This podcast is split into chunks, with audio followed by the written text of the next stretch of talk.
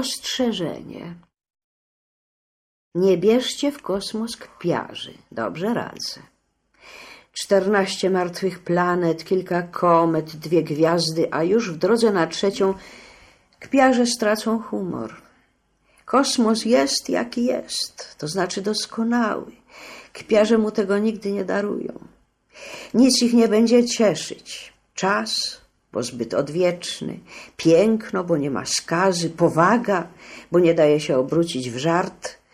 Wszyscy będą podziwiać, oni ziewać. W drodze na czwartą gwiazdę będzie coraz gorzej. Kwaśne uśmiechy, zaburzenia snu i równowagi, głupie rozmowy, że kruk z serem w dziobie, że muchy na portrecie najjaśniejszego pana, albo małpa w kąpieli. No tak, to było życie.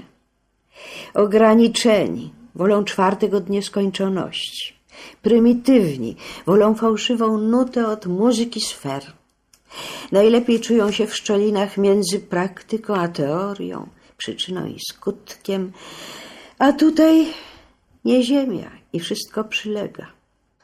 Na trzydziestej planecie pod względem pustynności bez zarzutu odmówią nawet wychodzenia z kabin, a to, że głowa, a to, że palec ich boli. Taki kłopot i wstyd, tyle pieniędzy wyrzuconych w kosmos.